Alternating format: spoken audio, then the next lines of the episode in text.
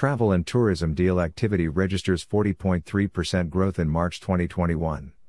108 deals were announced during March. Deal activity in the sector remained subdued in 2020. The rebound in deal activity in March could be a positive sign for the coming months. A total of 108 deals comprising mergers and acquisitions, private equity, and venture financing were announced in the global travel and tourism sector during March 2021, which is an increase of 40.3% over 77 deals announced in February.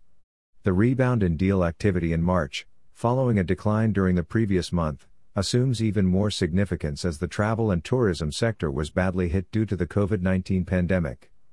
Deal activity in the sector remained subdued in 2020, while 2021 started on a slower note. However, as some of the key markets began showing signs of recovery, the rebound in deal activity in March could also be a positive sign for the coming months.